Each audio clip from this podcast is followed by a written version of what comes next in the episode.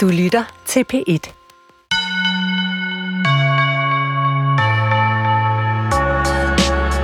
Når man engang om mange år skal se på sluttiernes og starttyvernes europæiske litteratur, så vil begrebet klasselitteratur være helt centralt. Klasselitteratur er nemlig yber, end hvis det altså var et udtryk. Læserne kan ikke få nok af franske Edouard Louis og danske Glenn Beck og Thomas Korsgaard. Sidstnævnte fik de gyldne laverbær for et par år siden for sin Tue-trilogi, mens øh, Edouard Louis gæster flere danske litteraturfestivaler som hovedgæst i de her år. Og Glenn Beck vandt sidste år politikens store litteraturpris for sin Jeg anerkender ikke længere jeres autoritet. Ofte kommer klasselitteraturen altså som et vredt manifest, eller som en fremadskridende realistisk skildring af en selvoplevet klasserejse. Men i dagens udgave af Skønlitteratur på P1, så vil jeg præsentere dig for en helt anden type af klasselitteratur fra en forfatter, du sikkert ikke kender. Han er svensk med øh, tjekkiske rødder, og han hedder André Tichy. Hans øh, lille Roman Elendigheden er lige kommet på dansk, og den er komponeret som et stykke vild musik, med stemmer, der blander sig mellem hinanden, og kværnene fortæller om opvæksten i et af Malmøs mest belastede kvarterer.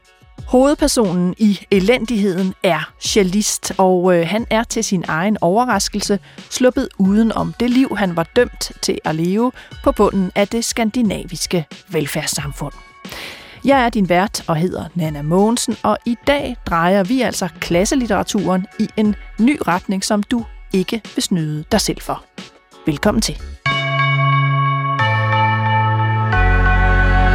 Velkommen til dagens gæst, der skal hjælpe mig med at øh, udfolde André Tischis lille roman Elendigheden fra 2016. Den kom på øh, dansk i slutningen af sidste år. Med mig her i studiet har jeg Niklas Frejsleben Lund, øh, litteraturforsker ved SDU med speciale i litteratur og klasse. Velkommen til. Tak skal du have. Øh, hvad kan vi sige om forfatteren, som vi øh, kalder André Tichy? Det kan være, at der er en eller anden øh, helt lille tjekkisk øh, speciel øh, ting med udtalen, men, men det er i hvert fald, hvad, hvad vi kalder ham. Altså, udover at han er født i 1978, øh, så der, der er ikke mange danskere, der kender ham, tror jeg. Kan du sige lidt om, hvad han er for en forfatter? Ja, men han kommer af, af pols-tjekkisk baggrund, øh, og så fremhæves han ofte som en af sin generations vigtigste forfatter, har modtaget en del priser og været indstillet til den nordiske råds litteraturpris af et par omgange, hvis jeg husker rigtigt. Øhm, en, en sjov ting ved ham, fordi at nu, nu når du laver det her, hvad kan man sige, indramning med klasse i samtidslitteraturen, så er et sted, hvor det har fyldt enormt meget, det er i øh, svensk øh, samtidslitteratur. Og det handler også om, at de har en stærk, hvad kan man sige, arbejderlitterær tradition og forskning i den. Men der har man, man ja, siden måske midt nullerne faktisk talt om, at, at klassen er vendt tilbage, eller arbejderlitteraturen er vendt tilbage i litteraturen, det vil sige en, en 10-15 år før vi for alvor begyndte at snakke om det. Og der, altså, og der er noget af det pussy, at hvis man kigger på de sidste 3-4 større øh, litterære undersøgelser, det har jeg taget en af dem med, som øh, det er Rasmus Landstrøm, som tager jeg bare i dansk oversættelse, der hedder Arbejderlitteraturens genkomst, som kom her i 22. Der øh, nævnes Tishiek. Det gør han heller ikke i en, øh, en nyere bog, der hedder, der hedder At gøre klasse, eller At gøre klasse, øh, som der er en, en svensk forsker, der hedder Åsa Arbing, der har skrevet. Og det er ret pudsigt, at han ligesom glimrer ved sit fravær der, fordi at, at, at som du også i, i dit korte resume, så skriver han enormt meget om det her stop, som fylder meget. Han skriver om øh, øh, de her problemområder, som i, i Malmø, vi, vi har lært via takket være Zlatan Ibrahimovic og, og, og forbinde med Rosenborg for eksempel. Og han skriver om underklasse og hvordan det ligesom har de her krydslinjer i et moderne Sverige med, med øh, etnicitet og immigration og sådan nogle ting. Men han nævnes sjældent i den her, og det tror jeg hænger noget af det sammen med, som du også nævner, det er, at, at det ligner ikke det, vi normalt forbinder med klasselitteratur. Det her, det er enormt intellektuelt og um, sofistikeret og eksperimenterende og avantgarde, om man vil. Ikke? Og det er, det, det er i hvert fald noget af det, jeg synes, der er spændende ved ham, at man kan sige, at der er en, en hvis man skulle sætte det lidt groft op, eller lidt simpelt op, er der en, et, en, en umiddelbar sådan dissonans mellem det sociale indhold og det æstetiske udtryk i, i ikke mindst i en roman som den her øh, elendigheden, som vi skal snakke om. Ja, fordi øh, altså, du har jo ret i, som du siger, at det ikke er klasselitteratur, som vi plejer at se den, altså den her sådan, meget sådan, realistiske, selvbiografiske skildring, sådan lige ud af landevejen med et forløb og en klasserejse opad. Den her er også meget mere cirkulær i opbygningen af ja. elendigheden. Øh, og så er den, altså der er også noget med med den måde, bogen er trygt på. Altså det er tekst helt ud til kanten af papiret. Øh, tegnsætningen er sådan, der er meget lange sætninger, og øh, øh, det er også nogle gange svært at finde ud af, hvem der taler. Altså ja. der er ekstremt hurtige øh, skift mellem de talende, så det er ikke, øh, det er ikke nemt, men det er, øh, øh, altså det er en af de stærkeste læseoplevelser, jeg har haft øh, tror jeg, de sidste halve år eller sådan noget. Altså, det, den er, øh, den rammer øh, lige i mellemgulvet for nu at bruge en øh, kliché. Jeg synes, den er ekstremt øh, velskrevet og rå, øh, og øh, vi skal springe mere ind i den, men som du siger, han har jo været indstillet til øh, flere priser for den. Øh, Nordisk Råds litteraturpris har han været indstillet til øh, tre gange. Han var øh, longlistet, hedder det jo, til den internationale Bookerpris i 21 fra den engelske oversættelse af, af elendighed.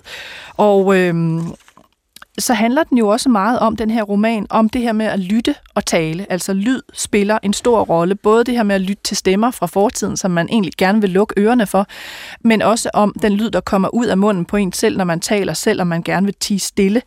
Øhm, og så handler romanen meget om musik. Og det er det spor, vi har valgt på en eller anden måde, at... Øhm, at, at, at følge i den. Øh, dels fordi hovedpersonen er øh, musiker, han er cellist, øh, men der nævnes også rigtig meget musik i den her elendighed. Øh, Andre Tissi har simpelthen skrevet, fortalte du mig, en, en, altså han lavede sådan en, en liste til Spotify, sådan en playliste til romanen. Ja, øh, og den er ret sjov, fordi det er virkelig øh, en eklektisk øh, liste, og det kan man også se på alle de referencer, der er. Der er Øhm, avantgarde musik, der er metal, der er 90'er hip-hop, og så er der også en, en hvad hedder det, øhm, som, som nævnt før, han jo er af polsk baggrund, og jeg tror især, at det tjekkiske spiller ind, for der er også en, en reference både til nyere tjekkisk hip-hop også, øhm, men også til, til blandt andet noget, øhm, hvad kan man sige, sådan 70'er, 80'er øh, dissident musik, som jeg i hvert fald har været ret meget på røven over, da jeg begyndte at, at, at hvad hedder det, dykke ned i det. Så det, om ikke andet kan man også, altså, hvad man synes om litteraturen, det kan man jo altid finde ud af, men det er en rigtig god liste, hvis man gerne, øh, romaner læser, hvis man gerne vil have udvidet sit øh, musikhorisont lidt. Det er helt vildt. Jeg slog så mange øh, referencer op og sad og så videoer på YouTube øh, meget lang tid. Men altså, øh, ind til kernen. Øh, det, det er et stykke klasselitteratur, om end det ser anderledes ud end den form, vi ellers øh, kender det i. Hovedpersonen er musiker, cellist. Øh, han hedder Cody, finder vi ud af. Og øh, handlingen er ret simpel, den ydre handling. Altså han, han mødes med to øh, musikerkolleger øh, i Malmø. De bliver kaldt gitarristen og komponisten, og de skal til København for at høre en koncert. En, øh, en orgelkoncert, ikke? Jo. Og øh, så er der det, at hovedpersonen, da han står og venter, ser en, øh, ja man kan vel godt kalde det en junkie, en hjemløs, der kommer for at tække øh, nogle penge af ham. Han får nogle penge, øh, den her mand, og så er der et eller andet, der sætter en hel erindringsstrøm i gang. Altså det, man sådan, med tanke på Prost kunne kalde Madeleine-kage-øjeblikket. Øh, det kommer altså også i den her roman lige i starten. Jeg vil læse lidt op om lidt. Og, og, og så begynder hovedpersonen Cody at huske, øh, og, og der kommer de her stemmer, der begynder at kværne i hans hoved fra fortiden og fra det rå miljø, han er vokset op i. Så der kører ligesom to spor oven i hinanden, både den samtale, han er i gang med med de to øh, nu, og så alle de her erindringer, han har kørende på en gang. Jeg vil læse bare lige den første øh, halvanden sides penge op, øh, og så, så kan øh, lytterne få en, øh, en fornemmelse af det. Det er oversat af Frederik Tøtsk Gosk. Og den starter sådan her. Den sidste dag, en fredag eftermiddag i begyndelsen af oktober stod jeg og ventede på gitarristen og komponisten nede ved kanalen ved grusstien mellem politistationen og vandet. Jeg stod og tænkte på voksblomsterne, hvis hvide rosa og velduftende blade var sprunget ud i løbet af natten, og på nogle af de indsigter, jeg følte, jeg kunne tage med mig oven på morgens lige så koncentreret som vellykket repetition af et Chelsea-stykke. Og i det jeg uden fremgang forsøgte at komme i tanke om navnet på den italienske filosof, som har skrevet et langt og exceptionelt dybdeborende essay om Chelseas værk og betydning, dukkede en fyr op og spurgte, om jeg kunne undvære lidt småpenge til en hjemløs. Jeg mærkede efter i min højre lomme og fik fat i en 20'er. En krøllet seddel, uregelmæssigt foldet, som jeg gav til ham. Han tog imod den uden at sige et ord og stoppede den i lommen på sin sorte jakke, hvis pelskantede hætte var trukket op, så den skjulte store dele af hans hoved. Jeg stod og røg, og jeg kunne se, at han kiggede på cigaretten, at han fulgte den med blikket. Jeg så, han gjorde det, men tilbød ham ikke en. Jeg kiggede tilbage på ham, så ham direkte i øjnene, og jeg var ikke bange. Det var en ung fyr, ret tynd, splejset. Jeg tænkte, at hvis han prøver på noget, slår jeg ham ned uden problemer. Selv hvis han har en kniv eller en pistol. Han kiggede på cigaretten, jeg løftede op til munden. Jeg tog et væs og lod derefter hånden bevæge sig fra den nedre del af ansigtet ned til maven, omtrent på højde med navlen, og jeg så, at hans øjne fulgte min bevægelse. Jeg pustede ud. Røg og glød, papir og tobak. Jeg kunne have tilbudt ham en cigaret, men det faldt mig ikke ind. Han kunne have spurgt, men det gjorde han ikke. Jeg så også, at han kiggede på min cykel, som stod bag mig, lænet mod træbænken, eller måske var det elskabet. Derefter sagde han, at han havde fået tæv den foregående nat. Han sagde, jeg ved ikke, hvor jeg skal sove, jeg fik tæsk i går. Han sagde, at nogen havde slået ham i ribbenene og i ansigtet. Jeg kiggede på ham, og nu kunne jeg se det. Et blåt mærke og en lille hudafskrabning på venstre kind. Ved kindbenet. Jeg spurgte ham, hvem slog dig? Han sagde noget, jeg ikke opfattede. Han sagde et navn. Hans tunge bevægede sig i munden. Han mumlede et navn, som jeg ikke opfangede. Jeg spurgte, hvorfor, og han mumlede noget med, de tager for mange stoffer. Han sagde, han er luder. Det var ord, som fik mig til at trække mig en anelse tilbage, som om aggressiviteten i dem var for intim. Og jeg tænkte med det samme på Robert, en af mine barndomsvenner. Og så kommer hele den her øh, erindring om, at Robert taler om luder øh, i Prag, de har gode luder, og så bliver sporet trukket hele vejen tilbage. Så det er sådan set ordet luder, mm. sjovt nok, der er den her, øh, det her skift, der gør, at Cody kommer til at tænke. Ja. Øh, som jo vel også er en slags... Øh, øh et, et, nik til noget mere, øh, hvad skal vi kalde det, finere litteratur, altså Proust, der, der, der hovedpersonen, der, der spiser den her madeleinekage og lindeteen, ikke? det her meget forfinet, ikke? der får hans erindringsstrøm om barndommen i gang. Her der er der altså ordet luder. Ikke? Jo, det er, det er ret forrygende. Øhm, og jo også igen, det skal vi også, nu har vi talt om, det er råt og det er hårdt, ikke? Altså, han skriver jo også i perioder enormt smukt, ikke? De Meget. Første, ikke? Og der er næsten også, sådan en, næsten også noget performativt i det der med, at han står og tænker over de indsigter, han havde fået af det her enormt dybtegående essay skrevet af en italiensk filosof. Det er jo virkelig, altså det, det, det, er en meget, det er skægt, synes jeg. Jeg synes, der er rigtig meget på færre i det her. Øhm, men det, som jo også er spændende, for det er jo altså, det her med ham her, og nu, nu kommer vi på udebanen i dobbelt forstand, fordi jeg kan i hvert fald ikke udtale italiensk, og jeg ved faktisk heller ikke så meget om avantgarde-musik. Men, men noget af det, som jeg sådan, ligesom, øh, bed mærke i første gang, da jeg læste og skulle øh, tænke over, det er det her, altså, at, at det virker meget prægnant, at ham her, øh, Chelsea, øh, en italiensk komponist bliver nævnt til at starte med. Og jeg har ligesom tænkt på, hvad er det? Og han nævnes også længere hen, og der er sådan referencer til det, der hedder mikrotonal musik øh, og så videre. Og det er ligesom, jeg tænker sådan, hvor, hvorfor, er det, hvorfor er det et vigtigt spor af den her? Og jeg tror, det er, det, det er noget af den måde, man skal tænke på, hvorfor den ikke ligner det, vi vil sådan tænke, sådan klassiske, realistiske roman, som vi ofte forbinder med klasseskildringen. Men og, kunne det være, at vi lige skulle faktisk høre lidt af det musik, så lytterne forstår, hvad er det for en komponist, Ja, de det er en om? rigtig god idé, fordi det giver måske også, fordi jeg har en vis usikkerhed, når jeg skal beskrive det. Ja, og fordi det er noget meget særlig musik, og som du siger, øh, så tror jeg, altså selvfølgelig har det også en betydning, at det er lige præcis den her komponist, der bliver nævnt på første side i den her roman. Øh, jeg kan heller ikke udtale ham så godt, men han hedder altså noget i retning af Giacinto Chelsea, og det er en italiensk komponist, der lever fra 1905 til 88, og han er kendt for, for sin, det man kalder den mikrotonale musik, øh, og det skal vi høre lige om lidt, et, øh, et stykke, som de måske har siddet og øvet her i romanen. Men jeg kan prøve at fortælle, at mikrotonalitet er altså noget, man bruger i musik, når der er mindre intervaller end det, vi bruger i vestlig øh, musiksystem, altså mindre intervaller end halvtonetrin øh, eller kvarttonetrin. Det minder meget om sådan lidt østlig øh, musik, men prøv at, at lytte til øh, lidt øh, af, Chelsea her, af hans øh, værk.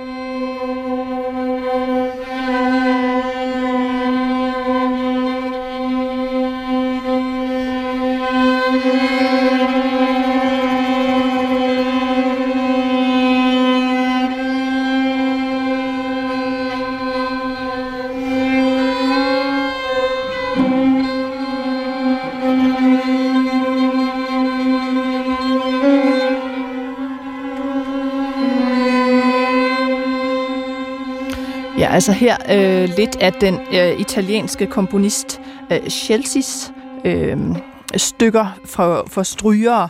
Og øh, Niklas Frejsleben Lund, øh, altså for mig lyder det lidt som sådan nogle vrede bier, der er i sådan i forskellige afstand af en mikrofon. Hvad, hvad lyder det som øh, for dig? Jamen, jeg tænker noget af det samme, og så altså for mig igen, øh, der er jo lægmand på det her punkt, og har ligesom bare øh, slået op og prøvet at finde ud af, hvad det er. Men det her dronende, det vil sige, det er meget centreret om, om en tone, som sådan ligesom varieres i de her små dissonanser, og så med dynamik, og sådan, så der er ikke, man kan sige, man har ikke øh, melodi og progression på samme måde, som nu talte du om, om, om vestlig musik, ikke? hvor vi har det her. Og jeg tror, som, som jeg også sagde tidligere, øh, at, at, at det er en måde at tænke på, hvordan er den her roman komponeret, fordi vi netop ikke har, hvad kan man sige, forløbet i den forstand, at der er masser af spændingskurve og sammenhæng og og ja, øh, udvikling på den måde, som vi for eksempel ser i den, den, den realistiske roman eller fortælling, som ligesom hvor at øh, øh, start og midte og slutning skal passe sammen, og der skal være en anden form for troværdig udvikling eller sådan. Det er jo ikke det, der er på færre her. Det er sådan, at, at det er som om, han hele tiden arbejder med det samme stof, der sådan accentueres på nogle forskellige måder. Øhm, øh, og når han ligesom, altså hans egne erindringer, som senere fletter sig sammen med øh, øh en karakter, der hedder Suits erindringer blandt andet, hvor det er, som du også nævnte tidligere, det er svært at finde ud af, hvem taler egentlig her. Er det, er det Suit, der taler? Er det jeget, der taler som Suit? Er det jeget, der erindrer? Suit, der taler?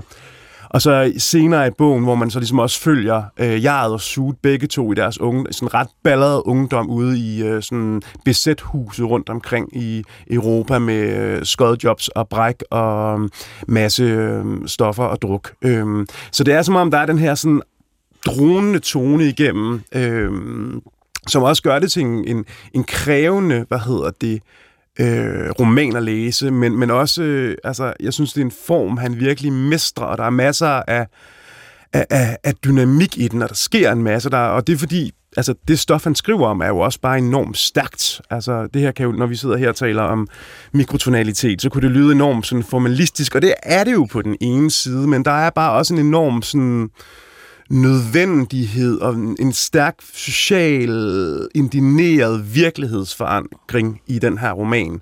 Og, og i den spænding synes jeg bare er virkelig interessant og ligner ikke rigtig noget, vi har i, i dansk samtidslitteratur, sådan, når jeg lige husker øh, på stående fod. Nej, fordi man kunne jo sige, der er jo masser i dansk samtidslitteratur, øh, altså, øh, hvad skal man sige, flerstemmighed. Mm. Øh, jeg talte med forfatteren Christina Hesselholdt for ikke så lang tid siden, og hun, altså, hun har jo replikker sagt af forskellige karakterer, men der kan man trods alt finde rundt i, hvem siger replikken. Mm. Her der er det ikke engang bare et kor, det er nærmest sådan en polyfoni af forskellige stemmer, og det, det er det, jeg tænkte på i forhold til mikrotonalitet, altså at der er så små øh, spring i toner, der er også så små spring mellem dem, der taler. Øh, så, så romanen altså både taler om mikrotonalitet og er det i, i, øh, i sin prosa. Det er en vild roman. Øh, den er øh, både svær, men den er også meget givende, synes jeg. Lad os, lad os sætte lidt ord på det her med, hvad hans udgangspunkt er, Codys udgangspunkt. Fordi nu er han øh, så her, som vi hører i starten, altså øh, en, øh, en succesfuld øh, cellist og øh, har, har ligesom lavet den her klasserejse, men han kommer fra et belastet kvarter i Malmø.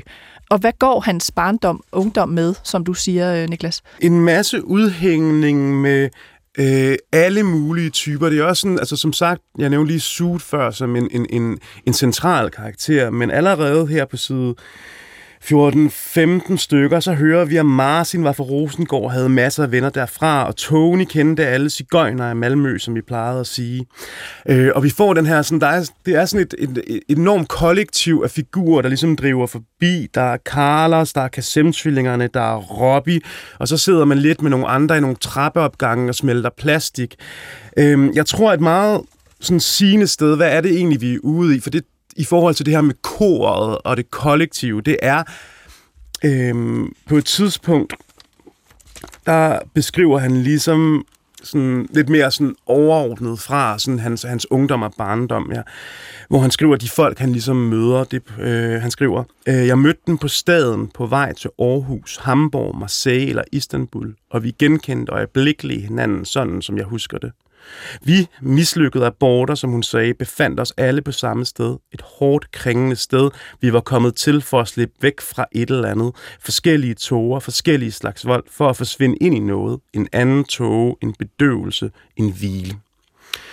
Så jeg tror, at det her med, at fordi nu har vi taler vi om Cody som hovedperson, og det er han jo på en eller anden måde også, at det er jo den, hvad kan man sige, karakterinstans, som fører os ind i teksten.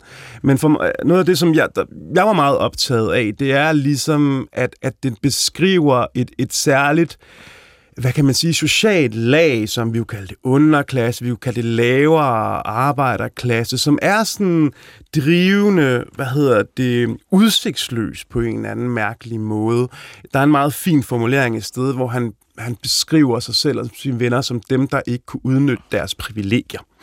Og det tror jeg især, hvis vi, hvis hvis vi fokuserer på den svenske, hvad hedder det, øhm, kontekst, der er det jo, altså han skriver så op mod den her øh, især udlandske forestilling om de nordiske velfærdsstater som sådan idealsamfund, hvilket hvilket jo på visse måder også er, ikke?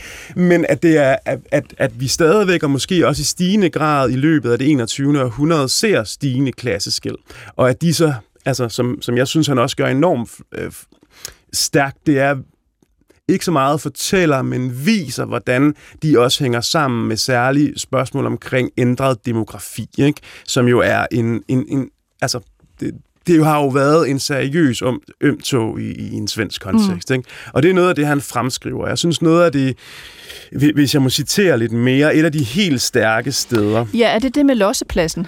Ja, det er det nemlig. Fordi der kan det være, at vi skal sige, hvis, hvis, hvis vi skal læse lidt op af det, at det, det er jo ikke kun en roman, der handler om at være i det her, jeg vil kalde totale underklassemiljø, ja. og prøve at overleve i det, det er også en roman, der skriver med en stærk bevidsthed om, hvordan denne underklasse bliver set og mm. læst af andre. Ja. Så der, altså, og det er der blik for hele tiden. Og den passage, som du måske vil læse, eller jeg kan læse den, øh, det er, øh, hvordan underklassen bliver set af en, øh, altså i en avisartikel. Ja, og det er her, hvor det, igen, hvor det er svært, hvem snakker egentlig. Jeg, jeg tror, tror hele tiden, jeg har læst det som suit-kapitlet, ikke? Mm. hvor han på en eller anden måde, altså igen det her med, du, jeg synes, du sagde det meget flot, det der med ikke at kunne holde op med at tale om dem, selvom man ikke har lyst til det. Og Sud har den her vid, altså, fantastiske monolog, der handler om, han har hele tiden blod i munden, han har jord i munden, det vælter ud af ham. Og jeg tror på en eller anden måde, der er kernen i det, det er, at Sud er også, øh, hvad kan man sige, tilflytter til Sverige, øh, hvor han er kommet øh, til. Øhm, og, og igen, noget af det, som er svært ved det her, det er, det er enormt svært at citere fra, fordi sætningerne er så lange, så jeg hopper ind et sted, hvor han siger, og jeg kan huske, at jeg så ordet losseplads. Så nu har jeg også øh, de der avisartikler i munden, og jeg er nødt til at tykke på dem. Bogstaverne og billederne. Jeg er nødt til at tykke i de der fucking billeder, de der fucking bogstaver, de der fucking ord. For der stod ikke bare losseplads, der stod også mere end det. Der stod meget mere. Der var så mange ord. De var sorte på hvid baggrund, og ordene var menneskelige og losseplads. Det er de ord, jeg har i munden, mand. Det er de skide fucking ord, jeg har i min skide fucking mund, Cody. Menneskelig og losseplads. Og ved du, min far sagde til mig, at nu var vi ankommet til paradiset, men i visen skrev de, at det var en menneskelig losseplads, og at det var en katastrofe. Og det var i 1982, vi flyttede der til, til paradiset, tror jeg. Men det var i 1985, at de skrev om den menneskelige losseplads. De skrev, at bydelen Holma i dag er et katastrofeområde. En menneskelig losseplads, skrev de. Holma er blevet bydelen, hvor næsten alle mennesker med problemer placeres med socialforvaltningens tavse samtykke. Det er ikke kvældpostens hårde dom. øh, over en betonhøj, skrev de. Men sådan som de mennesker, der bor der, tænker om deres eget område, skrev de, og bagefter beskrev de, at kvældposten har gået rundt i Holma en uges tid. Vi har mødt narkomanerne, indvandrerne, de unge mennesker, der godt kan lide at slå folk ned. Og de skrev også, at de har mødt tabre idealister, der ønsker at ændre på livet i Holma. Idealisterne, som håber på, at det ikke var for sent. Og det fører så til, at, at man kan høre om nogle senere rubrikker, som hedder Hold Sverige svensk, og Hør ikke hjemme, og Knive i ryggen, og øh, pyromani og græsbrænde. Og så, øh, og så øh, kommer den her også sådan lidt øh, sådan kværnende monolog, altså videre ja. i forhold til både, hvad, hvad de oplever, og hvordan de bliver set, og raseriet over både, hvad de oplever, og hvordan de bliver læst. Ikke? Jo, og det, det kommer jo ret tidligt, som er sådan meget, og igen, jeg tror også, det hænger sammen på den måde, han, han skriver på. Ikke? For der er sådan et sted, nu har jeg ikke lige fundet citatet, men jeg tror, det er i første kapitel, hvor han også ligesom taler om, hvordan at de fattige altid, sådan, så bliver man lige stillet foran øh, mikrofonen, eller man bliver stillet foran lærret, eller man bliver stillet foran kameraet, eller man bliver stillet foran skrivemaskinen. Og det er jo også ret spændende, at han har den her scene, hvis vi skal blive lidt i den danske. Ja, jeg tænkte nemlig på, om jeg skulle læse lidt af det, fordi det er lige det. præcis det, du siger. Øh, fordi det bliver et tema hele tiden i romanen, mm. også med den danske fotograf øh, ja. og journalist Jakob Ries, ja. som øh, for de lyttere, der ikke lige kan huske det, men han, han udgav en meget skældsættende øh, fotografisk bog, der var også noget tekst i, der hed øh, noget med... Øh, uh, How the Other Half Lives, eller sådan noget. The Other Half var i hvert fald et meget centralt begreb hos ham, hvor han tog rundt i New Yorks slum og fotograferede hjemløse, øh, prostituerede, gadebørn, og det var det, han ligesom kaldte The Other Half, og det var det, han viste, han ville vise middelklassen. Mm. Øh, og øh, med stor social indignation. Og det er det, der bliver henvist hele tiden øh, til, men som øh, fortælleren og hovedpersonen her i bogen også er meget skeptisk overfor. Altså det her sådan, velmenende humanistiske perspektiv. Ja, og der står her, øh, og øh, det var præcis som Suit plejede at sige, jeg ved alt om, hvordan de kommer og fotograferer os og taler om os på deres seminarer og konferencer. Sådan lever den anden halvdel. Heroin Chic, Socialgruppe 3, Thug Life, og har du lidt småpenge, onkel? Jeg siger til dem, I flittige laboratoriearbejdere, for jer er den menneskelige væsener i nød blot insekter, man hænger op med en nål for i ro og mag at kunne studere og artsbestemme. I gadeslumsamaritter, i Randestens opdagelsesrejsende, på jagt efter næste æstetiske vidunder. Og så fortsætter øh, altså de simpelthen her og siger, hvordan de hiver folk i ærmet og tigger, og, altså journalisterne tigger og beder dem om at høre, at se og få adgang til den seneste hotte historie, en saftig fortælling, en personlig, privat, ærlig og nøgen, enkel og direkte fortalt taberhistorie og så videre. Altså, der er jo den her enorme kritik af fattigdomsskildringer ja. og underklasseskildringer, og samtidig er det her jo en underklasseskildring, André Tichy laver, så ja. hvordan forholder han sig til sit eget, øh, sin eget indlejrede kritik? Det er et virkelig godt spørgsmål. Altså noget af det, som lige slog mig, der læste op, det er jo, at det her faktisk kommer efter en anden diskussion på en helt anden måde, hvor han husker tilbage, at de sidder nogle, øh, nogle gutter i en bil og diskuterer svensk gangsterrap, som faktisk sjovt nok her for et par år siden blev en, en stor diskussion i, i, at det har det været af alle mulige grunde, blandt andet på grund af, at det er meget, meget tæt knyttet op på bandevold og sådan nogle ting. Men, men også blev en diskussion i, på kultursiderne, fordi der var en kulturjournalist, der mente, at den var, øh, det var den nye arbejderlitteratur. Det, det var der meget diskussion om. Men de har, det er meget skægt, de har sådan et sted, hvor de bare sådan, de sidder og snakker om det her, de hører jo det her musik, hvor de bare sådan, jamen det skulle da også for dumt, fordi man forhærliger det på en eller anden måde. I. Så der er hele tiden den her sådan, altså jeg tror, det, det som han det, som jeg tænker, at han ligesom prøver at pege på, det er, at der ikke er en generisk måde, eller der er måske en umulighed i at beskrive det lige på. Man kan også sige, at det, hvem får lov til at beskrive det? Jamen, det er ham, der allerede er sluppet væk. Så der er vi tilbage i sådan vidnesbyrd, hvad hedder det, øh, problematikken. Og det er jo det er måske også det, der formalistisk er til stede, fordi vi jo, nu har vi talt om mikrotonalitet og avantgarde musik, men man kunne også tale om, der er jo også enormt mange referencer til hiphop og til metal og sådan nogle ting, som er meget mere, der kunne man tale om det vrede og det fræsende og det, det monotone på en anden måde. Så jeg tror, der ligesom er den her, altså der er bare en bevidsthed, altså sådan, at han ligesom er, hvad det man siger på engelsk, caught between a rock and a hard place. Øhm, og som jeg husker det, er, har han også, han, han er jo ikke, han er, han er jo en, han er ikke en, der optræder meget i interviews og den slags øh, steder, ikke? Men i forbindelse med hans debutroman, som jeg ikke lige kan huske, hvad hedder på skrå, øh, men, men som er vigtig i forhold til den her bog, by the way, jeg, jeg genlæste den lige, øh, der udtaler han det her med netop, at han på den ene side er det jo, at, at det, er det presserende for ham at tale om de her ting. På den anden side synes han, at man skal være meget påpasselig med, at at, hvad hedder det, netop den her, sådan, hvad kan man sige, fattigdomspornografi, hvor man skal vise sådan medlidende beskrivelser for en middelklasse læsergruppe. Øhm, og det er jo, det er jo, det er jo en helt klassisk klasselitteratursproblematik. Øhm, og jeg tror, altså, jeg tror, hans bud på, er det ligesom at finde sin egen stemme i det, netop det der med, altså, Øh, samtidig med, at det måske er en umulig opgave. Ikke? Men jeg tror, mange af de her formalist, altså de her eksperimentelle greb. Altså, øh, hvis man læser den, skal man også bemærke slutningen. Jeg synes ikke, vi skal spoil den her, for det er faktisk ret sådan, nærmest sådan David Lynch-agtigt øh, overvældende og gruopvækkende.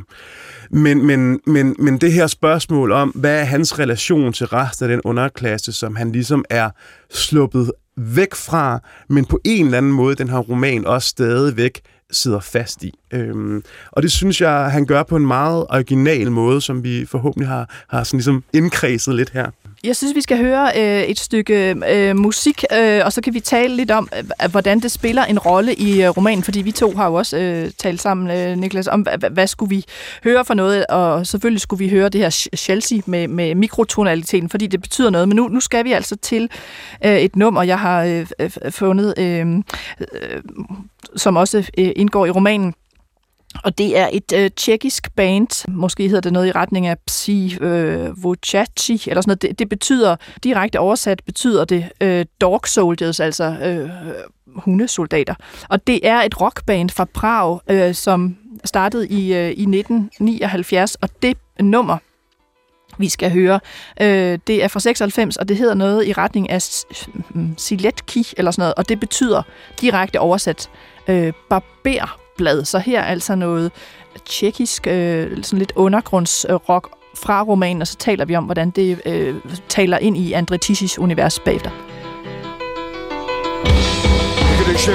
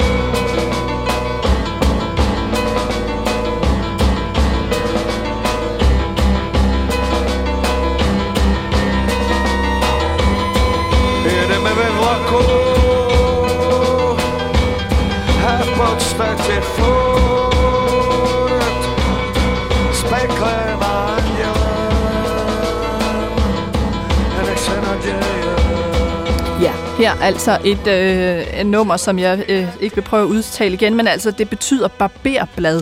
Og øh, det det her tjekkiske band, øh, som på engelsk hedder Dog Soldiers, øh, som som nummeret eller, og, og, og bandet har en vis rolle i bogen. Hvor, hvorfor skulle vi høre det her, øh, Niklas? Først og fremmest skulle vi høre det, for jeg synes, det er et helt vildt godt stykke musik, som jeg blev meget øh, grebet af. Altså man kan sige, at baggrunden er simpelthen, at at at du skrev, at vi ligesom skulle bruge den her musikalske, hvad hedder det, øh, indramning, Øhm, så begyndte jeg at høre i den her playliste, og en række, der er en del metal og, og hiphop numre, som, som jeg kender sådan løsligt.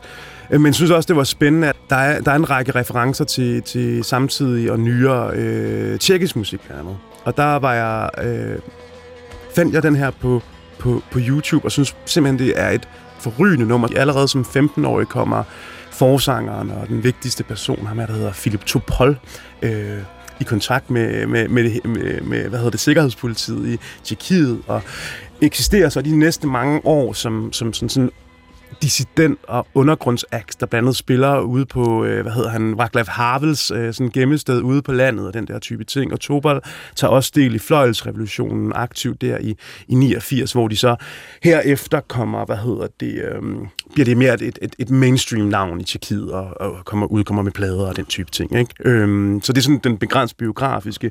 Men det, som jeg synes var spændende ved det, det var, at den, den netop her har den, den her underlige blanding af hvorfor jeg sådan tænkte, det var en god måde at, at snakke om romanen, det er den her blanding af noget rocket, tilgængeligt, samtidig med, at man fornemmer den der avantgarde-agtige, altså sådan, der er noget altså igen, jeg er ikke musikvidenskaber, men sådan det cabaret man kan høre det jazzet, man kan høre arbejdet med det dronende øh, og det smertefulde. Og så synes jeg, det var spændende, fordi igen det her, det her, det, det, det var i, i Tjekkiet et revolutionært band, det var et dissident band. Men det er jo ikke fordi, hvis nu har jeg øh, fundet mig en engelsk oversættelse af teksten, at det er jo ikke sådan, at den, den er sådan, hvad kan man sige, sådan særligt direkte i, hvad er den sociale kritik. Det handler om, slutter af med ligesom sådan barberblade mod vores kroppe, barberblade i vores kroppe, barberblade i vores hår, øh, barberblade og et enkelt snit.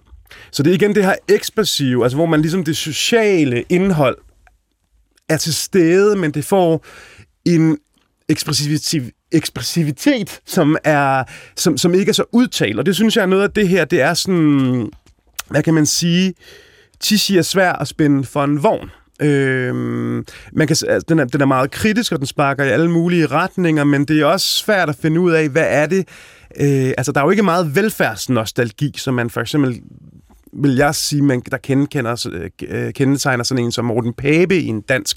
Altså, der er en anden forestilling om, at hvis vi bare ligesom kunne få velfærdsstaten til at fungere igen, så vi alle sammen hvilket vi måske aldrig har gjort, men kunne komme ind i middelklassen, så ville det ligesom være idealet. Ikke? Her er den meget mere sådan anarkistisk og måske også mere pessimistisk øh, øh, tilgang til det, men, men har også en, en, en styrke i det her udtryk for en til at føle noget andet og tænke noget andet, og, og måske også blive sådan konstruktivt forvirret. Sissi er bare sådan en dygtig forfatter, altså som jo også ligger i hele det første møde, den afstand, der er mellem den her forslåede junkie og ham selv, og den der med, han giver ham ikke den her, hvad hedder det, cigaret, og han, øh, jeg, kan ikke huske, om du citerede det, men senere er det jo også sådan lidt, om du burde jo gå til lægen med det, og den her type ting. Så der er, jeg, ja, jeg synes bare, at, at, at den, den, den, den, den der kommer noget enormt konstruktivt ud af dens virvar, af dens stemmer, og som er enormt øh, rørende er ikke det rigtige, for det er jo ikke sentimentalt, men det er meget, man bliver meget påvirket af at læse den, synes jeg. Øhm. Og der er mange sådan spor, der hænger sammen hele tiden. Altså, jeg øh, har set nogle interviews igennem af André Tichy, øh, hvor han siger, at det, der kan synes som en tilfældig lang kværne talestrøm, er jo resultatet af af ekstrem øh, skarphed og omskrivning på omskrivning på omskrivning. Altså, der er ikke et ord i den her roman, selvom det virker for, øh, for tilfældigt, og når jeg læser op, eller du læser op, sådan lidt, hvem siger hvad og sådan noget. Det er øh, gennemanalyseret og gennemtænkt som et stykke musik skrevet på, øh, på noder. Øhm, så, så på den måde er det, altså der er ingen tilfældighed i det her, men hvad skal vi lægge i, at hovedpersonen Cody øh, har foretaget sin klasserejse via musikken. Altså han er blevet cellist, øh, og der er det her kæmpe musikspor i romanen. Altså hvad, hvad, han kunne være blevet så meget andet, og normalt når vi hører om klasserejsen, så altså, jeg kan ikke lige komme i tanker om mange musikere. Så, så hvad, hvad skal vi lægge i, at han er blevet cellist? Mm, jeg tror, der er flere ting i det. For det første kan man sige det der med, som vi talte om før, det der med social mobilitet, og det er noget, altså at der også er et, et element af tilfældighed. At han ved siden af, han har spillet Resident Evil og røget en masse hash og væltet rundt til squats i Europa, så har han også lært at spille cello, og det har givet ham en eller anden, altså, hvad skal vi sige, kulturel kapital, som faktisk har givet ham den her vej ud. Det andet er også, jeg tror, at, at kulturen som sådan får jo en, en, en, en vigtig plads, eller kulturelle produkter netop som et sted, hvor de kan altså der er noget, der virker genklang i dem. Ikke? Der er noget katarsisk over deres musik. Ikke? At det her, der er sådan et sted, hvor de jeg tror, de snakker om sådan metalmusik, og det der med, hvordan kan det være mig en lise, at nogen er gået ind og råbt og skrejet i et musikstudium. Ikke? Så der er også en tro på, at kunsten kan, kan, kan måske ikke så meget ændrer, altså på den måde i, i forhold til sådan hele det klassemæssige, sådan, det er jo ikke, øh, hvad hedder det, der er ikke noget programskrift til revolutionen eller reformen her, men der er en hyldest af kulturen som noget, der binder sammen og noget, som kan, mm, kan resonere i en og have en positiv øh, virkning, ikke? Øh, eller i hvert fald et sted, man kan spejle sig i, at det betyder enormt meget for dem. Øh, så jeg tror, altså man kunne sige, det der med netop at sige, sådan, hvad er arbejder kultur eller underklassekultur, jamen det, det møder vi jo så blandt andet her, at det er jo det er ikke et, et, et, kultur, altså et kulturløs, øh, hvad hedder det, øh, samfundslag. De er jo indfittet i alt muligt mærkelige former for musik, øh, som så her så også, øh, hvad hedder det, øh, sidestilles med, med, med Chelsea øh, og avantgarde-traditionen. Ikke? Og det synes jeg er ret spændende. Og også det her med, synes jeg, øh, altså at det her med, du nævnte kort før, det her med, at de i fængslet jo virkelig læser. Ja. Altså det er jo læsende mennesker, så, man, så det ja. der med den traditionelle forståelse af underklasse som uddannet, nej, altså i den her roman øh, besidder de i, i høj grad det, man kunne kalde klassisk dannelse, men der er så også en masse andre ting og udfordringer og misbrug og sådan noget, men det er jo øh, dyl med folk, der kender deres musik, og de har læst. Ja, ja det, det, det synes jeg er meget, meget præcis, og det er jo også spændende samtaler, de har rundt omkring, og sådan, det er jo netop ikke sådan øh, ballelars og Maren i kæret, eller hvad, hvad vi nu skal sige. Ikke? Altså, det er, øh, der er meget på færre, men der er også den der fornemmelse af, at de ikke har noget rum at træde ud i med det her. Ikke? Altså igen, jeg synes, jeg har været meget optaget af den her citat omkring, at de er dem, der ikke kan udnytte deres privilegier. Øh, og det synes jeg er meget spændende i forhold til netop den her velfærdsstats ting. Ikke? At der er jo mange privilegier. Vi har en social infrastruktur og sådan noget. Ikke? Men her er de på en eller anden måde ikke i stand til at komme komme videre, ikke? Eller så bliver det netop tilfældet, ikke? At det var ligesom, det var ham, der slap væk, øh, grundet sin, hvad hedder det, øh, sin cello, ikke? Øh, ja, det synes jeg er, ja, men øh, kan man sige, altså øh, for også at sådan samle lidt op på det, at nu øh, sagde jeg indledningsvis i introen, at det, det her det er en anden type klasselitteratur. Det, vi er ikke vant til at, at, at se, at den ser sådan ud. Det er så også fra en forfatter, som ikke mange kender. Men øh, at øh, Andretti i det, at han er så kritisk over for de sådan, traditionelle øh, humanistiske måder at skildre underklassen og fattigdommen, og det skal vække øh, indignation, og, øh, og, og så bliver det alligevel til en eller anden form for øh, underholdning for middelklassen. At så gør han sit stof så, jeg ved ikke om jeg kan bruge svært tilgængeligt, men så kompliceret, at det for nogen vil være ulæseligt. Altså, det er jo sådan en slags gortisk knude, man ikke kan løse, men hvis man ikke vil være lidt underholdning for nogen, så kan man også gå i den anden retning og gøre det så svært, at det ikke forstås af nogen. Ja, altså jeg tror, jeg, tror, jeg vil hellere, så, så vil jeg læne mig lidt tilbage og komme med den sådan kedelige, sådan akademiske at sige, at i virkeligheden så gennemspiller han jo en mange af de, hvis man ligesom læser... Øh, sådan debatter om klasser og kultur fra slutningen af 1800-tallet og frem til i dag, så er der sådan nogle spørgsmål om realisme og formalisme. Ikke? Og det er jo også hans, øh, en anden meget anbefalelsesværdig bog øh, af ham, som er udkommet på dansk. Den hedder Kairos, hvor han blandt andet øh, beskæftiger sig med Brix, som jo har den her Øh, øh, realisme-debat med blandt andet øh, øh, Lukács, hvor det netop handler om, at realisme er måske også at finde nye former, altså at, at realismen er at, at, at ramme virkeligheden på den rigtige måde, ikke? hvor han mener, at den klassisk fortællende prosa, men alvidende fortæller og sådan noget, måske i virkeligheden ikke er i stand til at ramme det moderne. Så det vil være en ting. Og det andet er det her spørgsmål omkring... Altså er det her på en eller anden måde, bare for lige at også sætte det øh, lidt mere øh, systematisk op for lytterne, altså at det her på en eller anden måde er en form for hyperrealisme, altså Altså, at, at netop de her stemmer, der blander sig ja. og springer sådan noget, det er realisme. Ja, altså det tror jeg, eller sådan, altså han har i et, i et interview et sted talt han om, at man, man skal huske på, altså det hans, i hans forståelse, der er realisme, som I kender den, altså med ordnet plotforhold og en relativ fast fortællerstruktur og sådan noget. Og hovedpersonen skal ud på en rejse og yes, modstand, og så det ender er, det et det, sted. Det er kun et blandt mange litterære udtryk. Det er ikke, det er ikke normen. Det er en måde at anskue det på, og han går ligesom til det på en anden måde, fordi han måske finder, han bedre kan indkapsle det her stof, og den emotionelle kerne i det ved at fortælle det på den her måde, vil jeg sige. Og det andet spor, altså det er det her spørgsmål om realisme, som altid knytter sig til, til sådan klassisk skildring, og netop det her, er det, så bliver det så ikke for svært for dem selv, og skal man skrive til og for, og alt det der.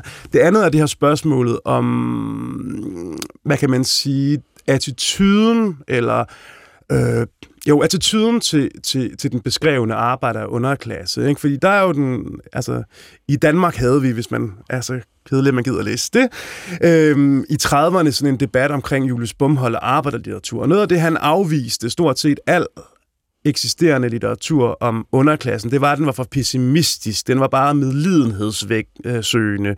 Den, den viste dem ikke som en, en, en, en potentiel øh, samfundsforandrende kraft. Øh, og det kan man sige, det peger jo lidt i retning af noget af det, vi talte tidligere om. Han vil heller ikke have den her, sådan, hvad kan vi kalde det, sådan, øh, øh, proletarpornografi for middelklassen. Men omvendt er der jo heller ikke meget sådan progressiv kampgejst. Der er ikke nogen... Altså, øh, nej, det er ikke sådan Glenn Becks kampskrift her. Nej, øh, nej. Og der er, ikke, der er ikke nogen lette løsninger, og der er slet ikke... Altså, ham her er jo han er jo ikke en arbejderhelt, eller hvad ved jeg, altså det vil nemlig sige Pelle Roman, som ligesom går ind i det faglige arbejde og bliver politisk. Altså sådan, jeg tror, altså hans, altså men samtidig synes jeg også, der er det er måske også vigtigt at understrege, at der er en solidaritet med dem. Der er en kærlighed til de her mennesker i al deres øh, imperfektion og deres destruktivitet. Især den her karakter Sud, ikke? Sam, samtidig med, at det han ender med at være, det han ender med at gøre, er jo alt andet end acceptabelt. Øhm, og, og begrebet bror bliver yeah. brugt mange gange, altså bror. Øh, yeah. og jeg vil heller ikke afsløre for Nej. meget, men, men, men det er ikke tilfældigt, altså, øh, at, at, fordi det også indikerer en form for slægts, altså simpelthen slægtskab og familie, som, som går mere end, end vores sådan, traditionelle brug. Ja, så jeg tror, at det jeg vil sige, det er, at, at, at, at hvad hedder det, at uh, Tissi på mange måder taber ind i sådan en længerevarende diskussion om, hvordan repræsenterer vi klasse i litteraturen. Og det gør han så på en ret radikal måde. Men i virkeligheden ser jeg ham i forlængelse af meget af det, der foregår her. Og der er han bare en speciel en speciel type, og det handler jo også, altså igen, det kan man også se både i elendigheden, eller hvis man læser Kairos, altså en voldsom belæsthed hos ham. Altså det er et, et meget, meget lært menneske, som vidderligt har mange ting, som han, han skriver og arbejder med. Øh, men, men jeg vil sige, humlen stadigvæk det er spørgsmål om realisme, om spørgsmål om øh, besyngelse versus kritik. Det, det er problemstillinger, der løber sig igennem øh, diskussioner af øh, klasse og litteratur, og også igennem det, man kunne kalde klasselitteraturen selv, øh, nærmest fra første færd. Ja, og inden vi hopper til det sidste øh, musiknummer, får jeg lyst til at læse et lille øh, stykke fra slutningen af romanen, hvor øh, der er en, der, der fortæller, øh, og det er så ikke øh, Cody, men en, en kvindelig stemme, Øhm, og der er noget meget centralt i romanen, og også om erfaringen af at være klasserejsende i virkeligheden. Øh, hun siger til ham, til Cody, øh, eller forresten gør, hvad du vil, det kan være det samme. For uanset hvad, den person, som du er nu, skal dø og dø ung. Enten fordi du forbliver den, du er, og så kommer det her liv til at tage livet af dig, ellers bliver du en anden person, en person, der altid bærer livet af sig selv, i sig selv, du ved, som noget, der ligger under alt, bag alt, mellem alt. Så nu ved du det, smilede hun.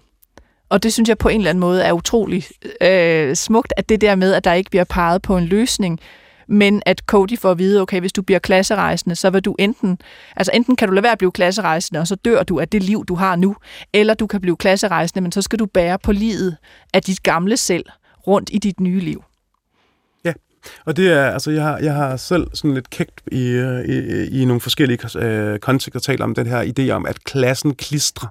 At noget af det, som, noget af det, som også er svært i de her skildringer, om det så er fra Glenn Beck til Morten Pape, øh, og er jo også øh, præsent i Jar Hassens debutdæksamling i virkeligheden. Det er den der fornemmelse af, at jo jo, man, så har man ligesom stedet op, men man kender ikke koderen, man føler sig alligevel ikke helt hjemme, så der er den her idé om, at man måske i virkeligheden er lidt hjemløs mellem to verdener, hvorfor der også kan være en, en, en vis underklasse nostalgi nogle gange. Ikke? Altså sådan, ikke at der er ikke noget ønske om at komme tilbage til de her steder, men der kan trods alt være, at, at det her det er et sted, man føler sig hjemme i, man kender på en anden måde. Ikke?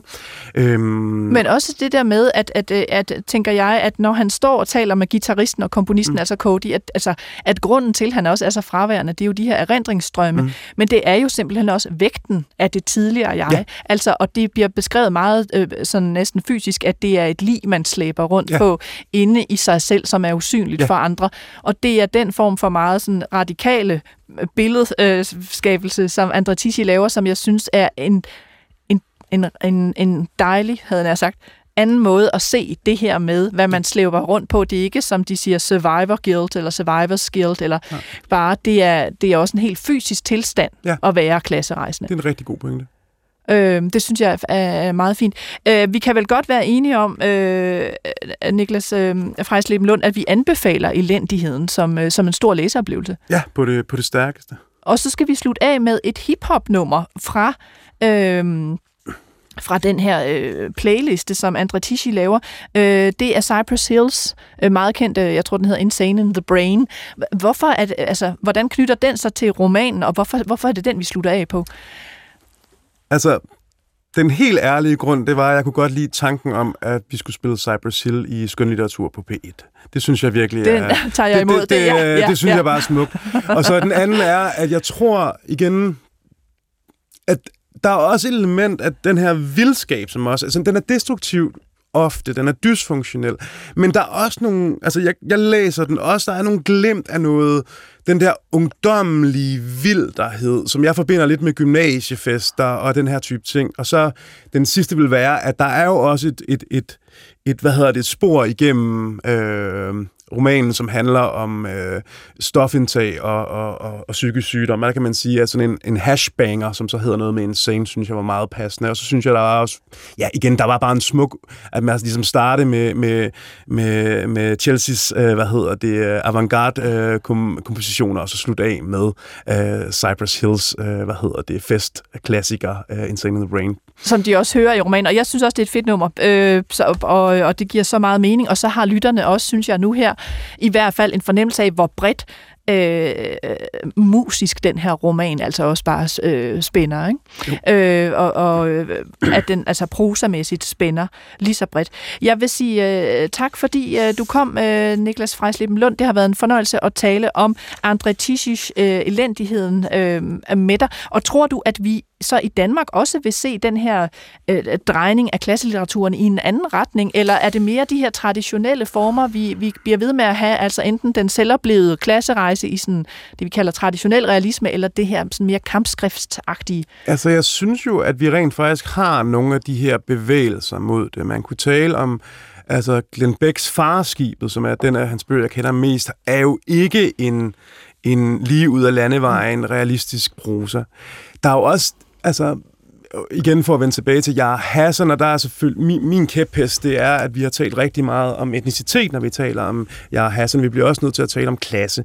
Men der kan man sige, der er jo også hele tiden det her, der er et stort performativt element i, hos, hos jeg Hassan, især det her lang, det her forrygende langdigt, der slutter hans debutdæksamling af, hvor han, han ligesom også tillægger sig sin egen øh, sådan en karikatur på sådan en øh, forstads sociolekt, ikke? Øh, som også er sådan hele tiden en leg med det, så jeg synes, det er det sidste, som måske sådan lidt er et overraskende punkt, men der har jeg, jeg har været meget optaget af Christian Bang-Fosses øh, Frank vender hjem, som jo er på den, over... den roman, der kom for et par år siden. Ja, ja. Som er sådan en meget... Øh, på, på, over, på overfladen handler den om øh, ham her Frank, som hvor, øh, vokser op i, hvad hedder det, øh, i, i, i sådan relativt problematiske kår, og så kommer man på universitetet og gifter sig eller forelsker sig ind i den kulturelle overklasse, og der sker en masse ting, men det ender jo egentlig med, jeg tror, der står sådan, at han fik jo et godt øh, job øh, som kommunikationstype øh, i, øh, i staten. Øhm, og det, der er bare sådan en leg med, altså fordi der er bare sådan en leg med klasserejsen. Det er, hvor mange stereotyper og altså, kulturelle forestillinger, som der er. Så der har jeg sådan, det, det er på en helt anden måde, men der er sådan en, en, en, en leg med alle de forestillinger, vi har om, hvad vil det vil sige at komme fra underklassen? Hvordan kan vi genkende underklassen og overklassen? Hvad er konflikterne mellem dem? Og det synes jeg er, er den slutter med ordene, at, at han ligesom havde lært at insistere på sin egen fortælling. Og ironien er, at den her egen fortælling er simpelthen sammensat af alle mulige mærkelige eksisterende narrativer, både øh, sociale og litterære. Øh, så jeg synes, at, at, at der er mere på færre der, og måske er det også noget med, at, at, at diskussionen af klasse, som, som Glenn Beck har, har været med til at rejse her helt øh, aktuelt, er også, at vi bliver bedre til at tænke over, hvordan det kommer til udtryk i, i romaner, som ikke ligner det, vi normalt forbinder med social litteratur. Lad disse blive de sidste ord, og øh, så giver vi den videre til øh, Cypress Hill. The frying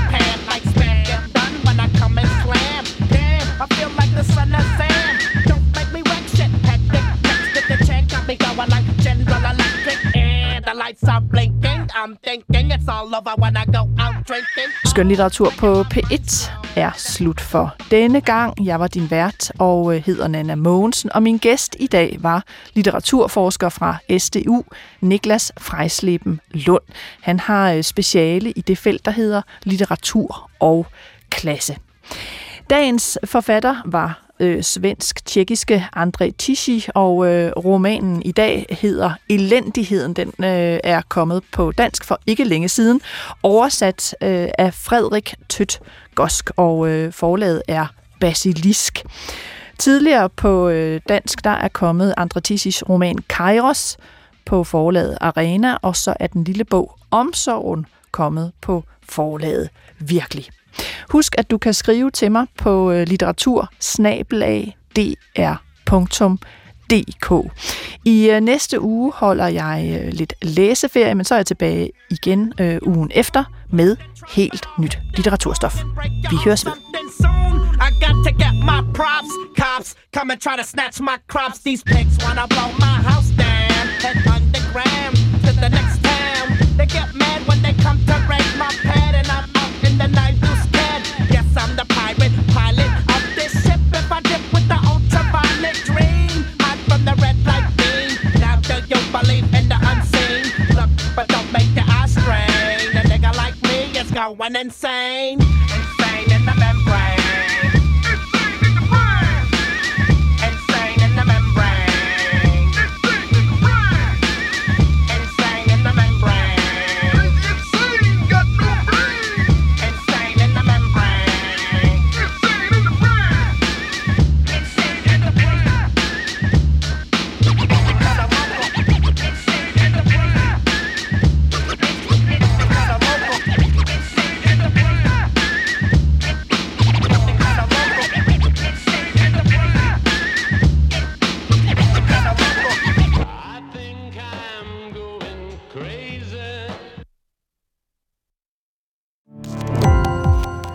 Gå på opdagelse i alle DR's podcast og radioprogrammer. I appen DR Lyd.